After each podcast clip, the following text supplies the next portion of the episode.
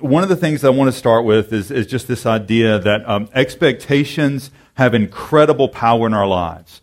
You expect something from this time, and we know that. We also enter into relationships and marriage with expectations. These are inescapable. We can't get away from the reality that we have expectations. And very often they are unknown. And so they're more like landmines, and we don't know that they're there until we step on one and it blows up. And that's kind of how expectations are, too, in marriage. We don't know that they're there until it's not met. Okay? And then when it's not met, man, things get crazy. And so we have expectations for marriage. Single people think that marriage is something to be achieved or avoided. And some single people think that if I could just get married, then my life would be better. And so marriage is kind of hung out there as this thing we're seeking after that's going to make everything better. Or it's to be avoided. Chris Rock said one time, do you want to be single and lonely or married and bored? And so some people think that marriage is something to be avoided. I just got to run away from this. And then married people can view marriage in much the same way, that marriage is there to make me happy. And so for me, marriage is a partnership with someone who makes life more interesting and helps me attain my valued goals. And when marriage is about me, what ends up happening is it just kind of implodes on itself, because you've got two people that think marriage is about them, and what you have is two ticks and no dog. Okay? You got two people trying to suck life out of each other, and it doesn't work. My hope today is that we would get a bigger and a better picture of marriage. Not that marriage is something to be survived or something to endure. That marriage isn't something that we've just got to make it through, but that marriage creates a center of ministry where the gospel can be clearly seen by those in our lives, our neighbors, our friends. 17 years ago, on the 10th of this month, I stood with my wife, and one of the things that was a part of our vows is that our marriage would always be the type of marriage that would make other people want to get married. And I'm not saying you need to be like me. I'm just saying what an idea that our marriages represented in this room, this church, would be such that others would look into our lives and say, I want to get married. I want to get married because they love one another, they care for each other. The vision that they live is something I can give my life toward pursuing. And, dude, we are messed up. We are so messed up. Sometimes I want to be right there listening and going, please help me. Because we're really messed up. Like today, arguments. I mean, so we're not like, this isn't like the romantic movie that you know about. This is real life. But at the same time, we want to pursue our marriage being such that someone would look into our life and say, I would like to love and be loved in that way. And what a vision for marriage, for all of our marriages, to do that and to be that. So what I want us to do is I want us to go back to the beginning of the Bible in Genesis. That's where we're going to be. Genesis 1, it's right at the beginning, okay? Genesis 1, and I just want us to look at what God set up for marriage, what he's doing in the world that gets us to this idea of marriage, and then just make some application for us. So for this session, we're talking about God's design.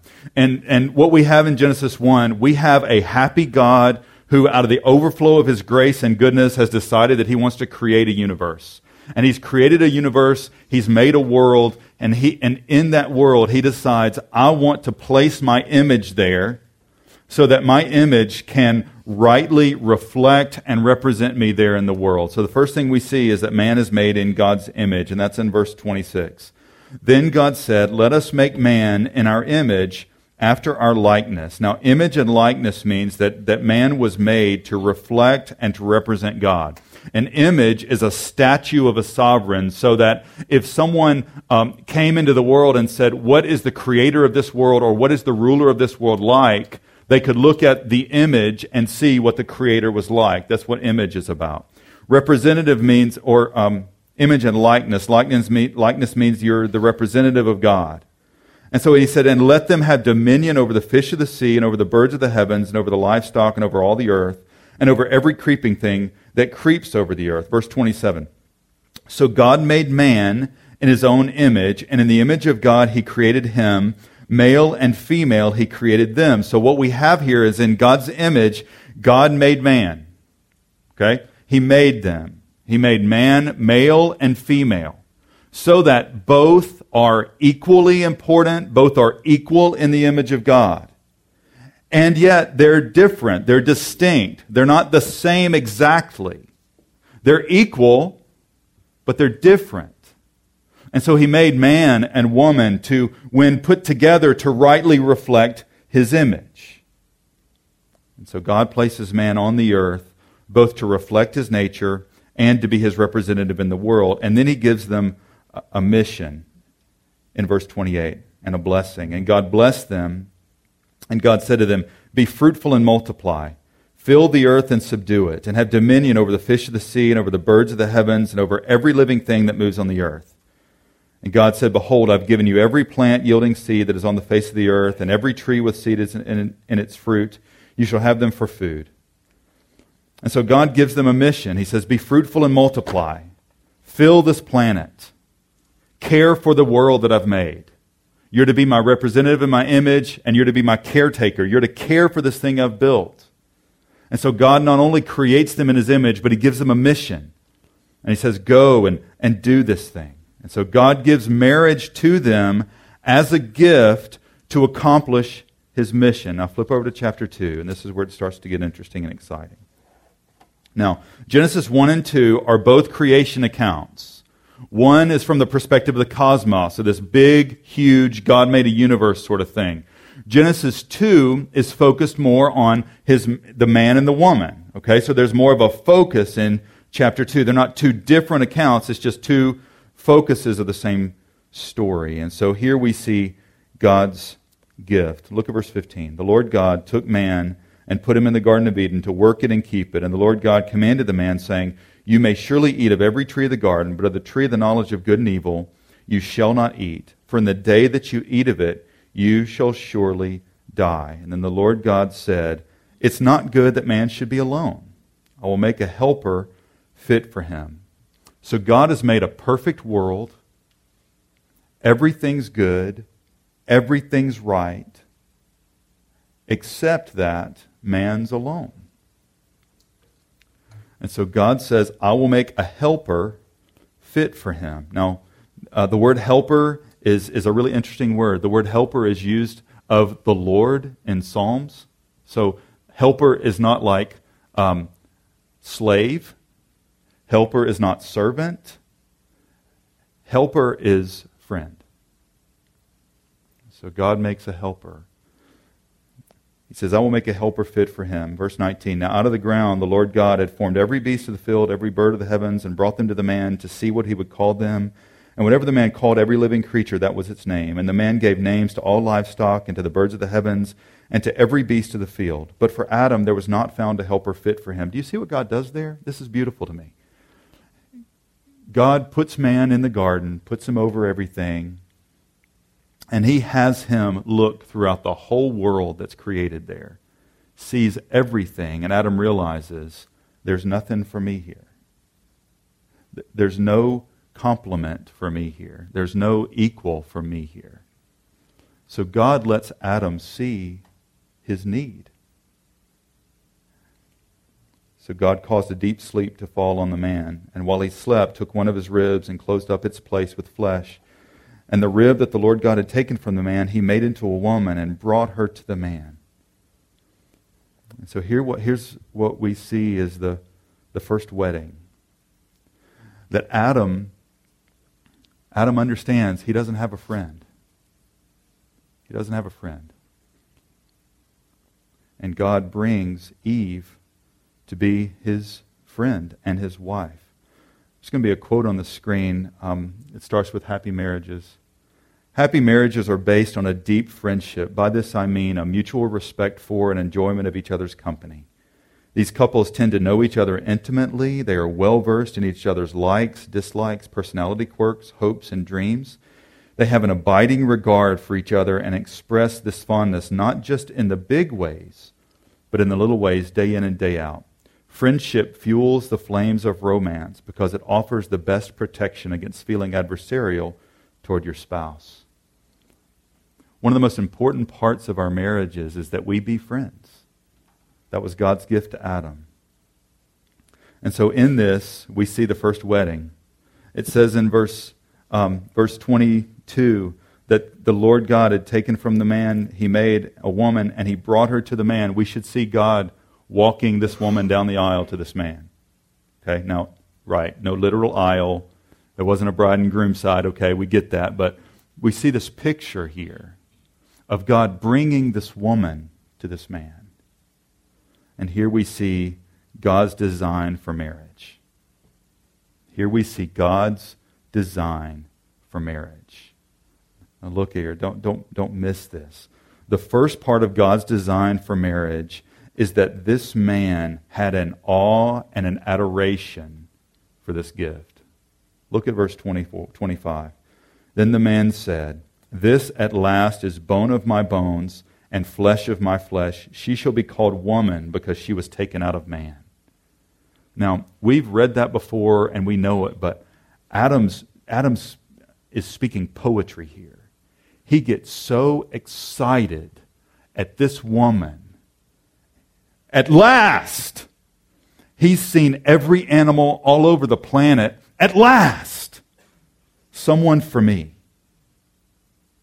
He is in awe and adoration of this woman.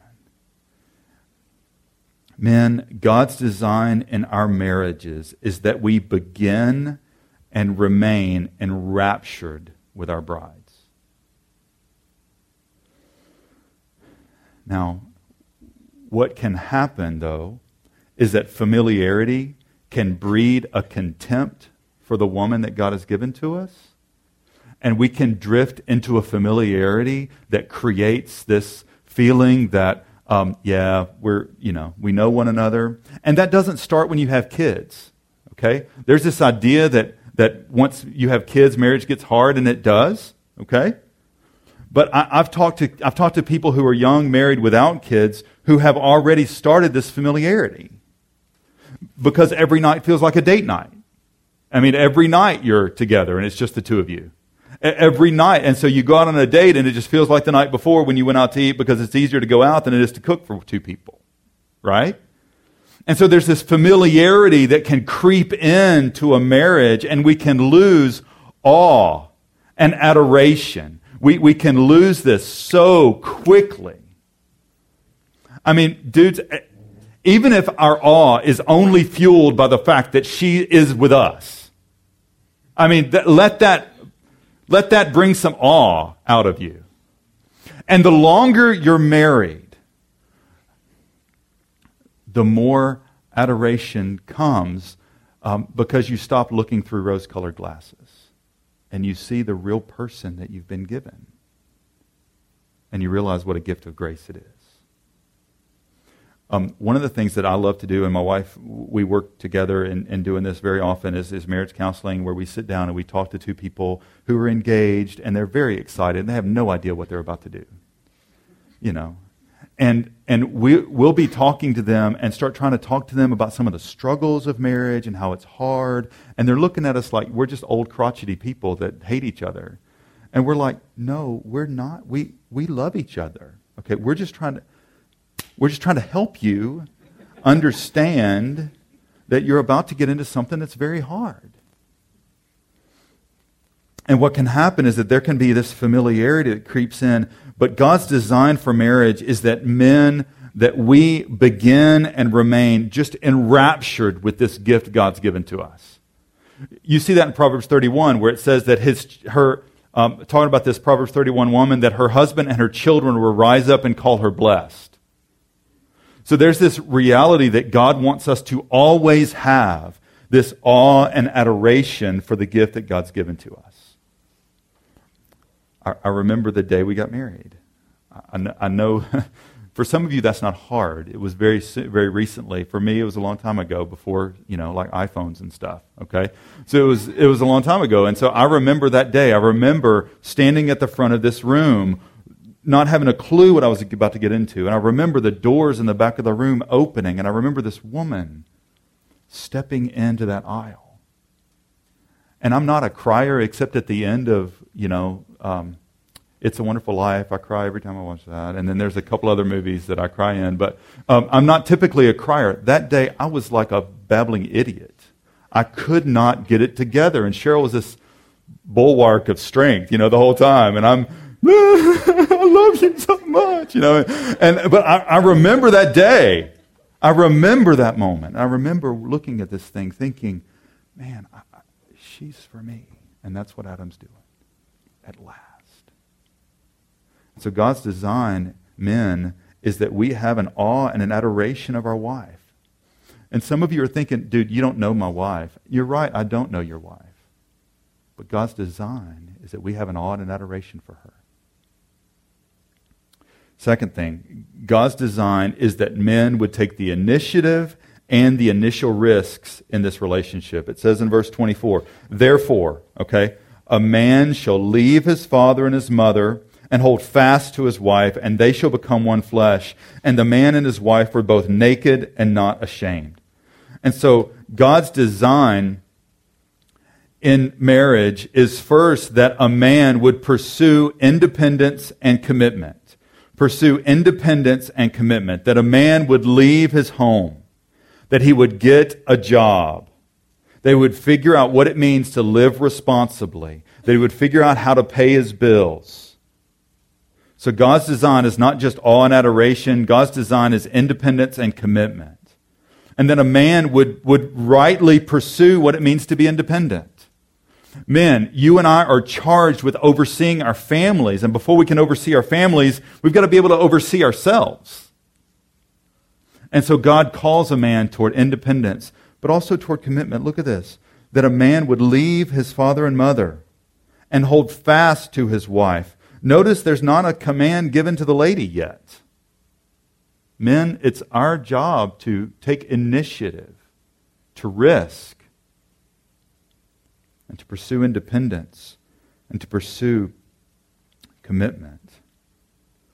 And a man would learn to hold fast to his wife, to learn faithfulness, to learn what it means to pursue a woman. One of my favorite quotes is by a guy named Kevin DeYoung, and he says this, men, we don't get married to stop dating women.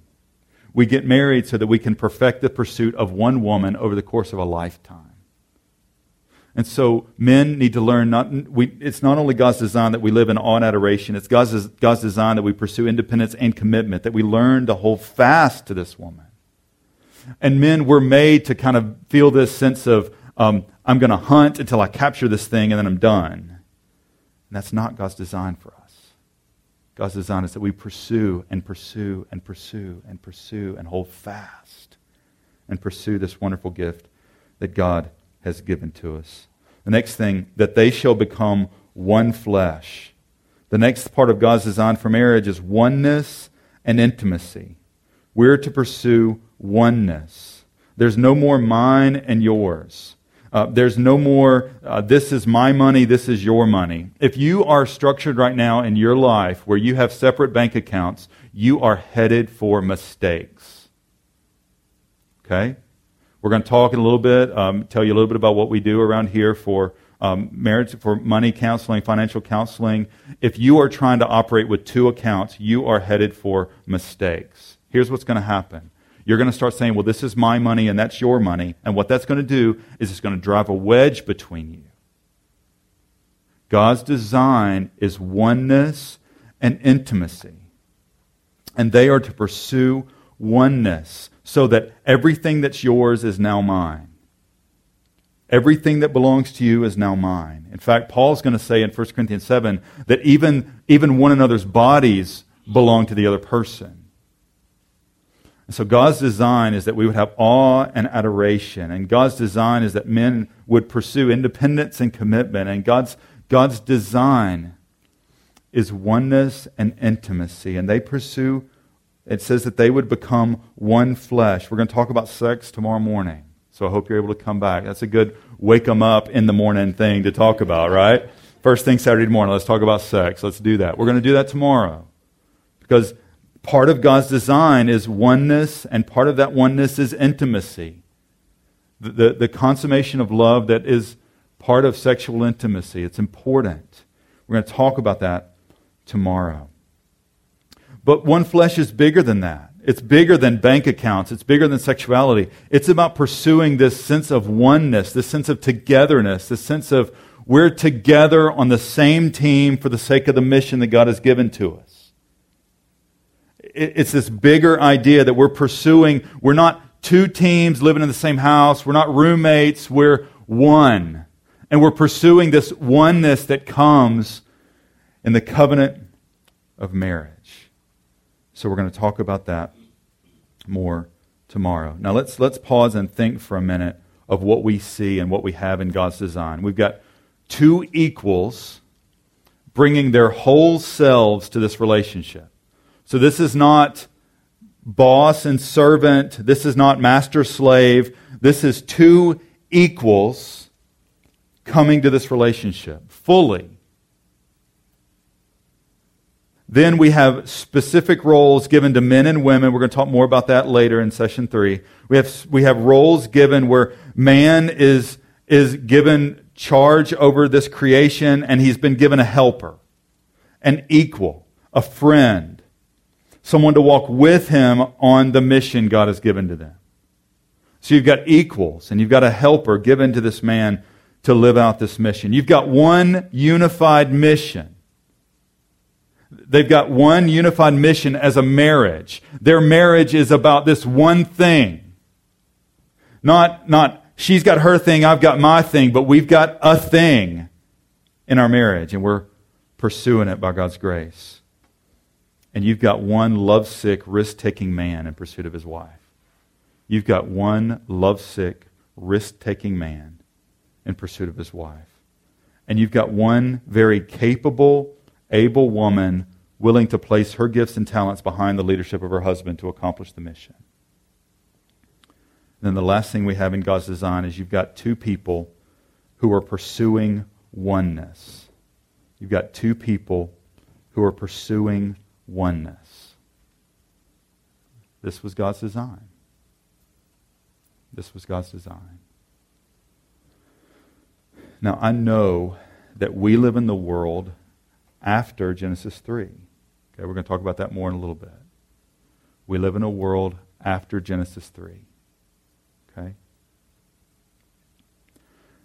But before we talk about the effects of sin, before we talk about all that sin's done to damage God's design, I wanted us to get up above all that and look at God's design and to see the beauty of God's creation in giving us marriage,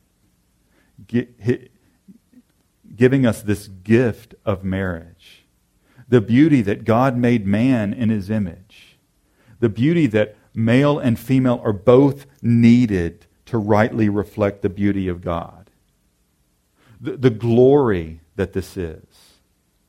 I wanted us to get up above the damage that sin's caused and to see this beauty that God has made. We have 4 kids in our house, which means that every Christmas is a nightmare. Okay? And we have grandparents who are very generous, and we're almost grateful for that. Okay? And it also means that every year in November, we go through their stuff, and we're throwing out things they got for Christmas the year before. Okay, that's what that means. All right. By throw away, I mean give to Goodwill. Okay, that's what that means. And it is so interesting to me to watch my kids receive a gift that it's the thing. It's the one. It's the one gift they wanted. It's that one, right? That by January is collecting dust in their room.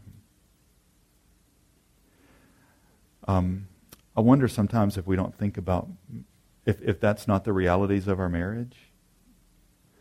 That this person that X number of years ago we were floating on clouds when we were together. He just knows me. He gets me. I mean, we talk all the time. And we're, you know, that feeling, that 5-6 months in, that feeling is gone. And that gift that was once we felt was beautiful is now, yeah, we're married. It's got dust on it. And part of my heart for tonight is that, and tomorrow, is that God would give us a fresh look at what marriage can be and give us a fresh hope for what our marriages can be. And yes, we're going to go in and out of busy times where life's about some things that are going on. Kids are sick, bills have to be paid, grass has to be mowed, but that our marriage is beautiful. And we love being married. There's a quote by a guy named Martin Lloyd-Jones that's going to be on the screen. It says this: "Let us in our married relationships show how Christ binds together two persons in holy love. Let us so live in this relationship that people of the world look at us and say, 'Would to God we could live like that. Would to God we were as happy as they are.'" Is that not a glorious goal for us? That people would look into our marriages and say, "Would to God I was like that. Would to God I was as happy as they seem to be." God's goal and God's design in marriage is that our marriage reflect His glory. That our marriages be this dynamic center of ministry so that when people look at our marriages, they would see the glory and greatness of Jesus. That's God's vision for marriage. That's what He wants.